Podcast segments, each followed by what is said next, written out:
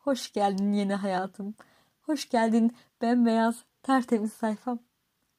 Sen benim gerçek dünyayı deneyimlememe yardımcı olacak, sonu olmayan yetişkinlik heyecanlarımın başlangıcısın. Diyerekten coşkulu bir giriş yapmayı çok isterdim inanın. Mutlulukla o koca beyaz kağıdı alıp sarılırdım. Göğsüme basıp ağlardım usul usul. Mutluluktan. Emeklerimin göstergesi olan harika kağıt ıslanmasın diye de öncesinde naylon poşete falan sarar öyle sarılırdım.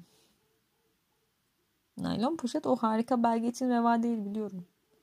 Şöyle beklere sarmak istemez miydim ben de? Lakin saramam. Resmi olarak sorumluluklardan, dünyanın onca yükünden aman ya bugün de gitmeyebileyim ne olacak diyerekten kaçındım.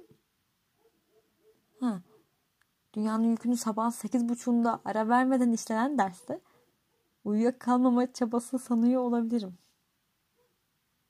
Neyse işte.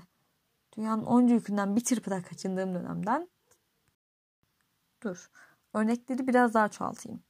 Hani arkadaşlarla keyifli bir şekilde sohbet edip kabak çekirdeklerinizi çıtlarken aniden ağza hiç gelmesini istemediğiniz o bozuk kabak çekirdeğinin tadının gelmesi, öykürerek ve hafif de gözyaşı dökerek lavaboyu koşup ardından geri döndüğünüzde hiçbir şeyin 5 dakika önce bıraktığınız gibi kalmaması gibi bir duruma ön ayak olan yok yok direkt başlatan bir belge niteliğinde değil mi?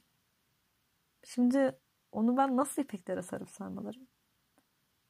Hoş. İstesem de yapamam zira önce ipek almak için para kazanmam gerek. Gerçi ilk maaşımla da ipek alır mıyım orası muamma zihnimde.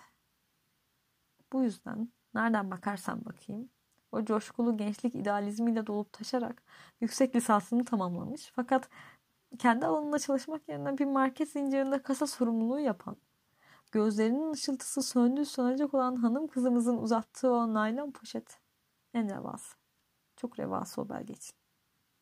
İyi günler dilerim.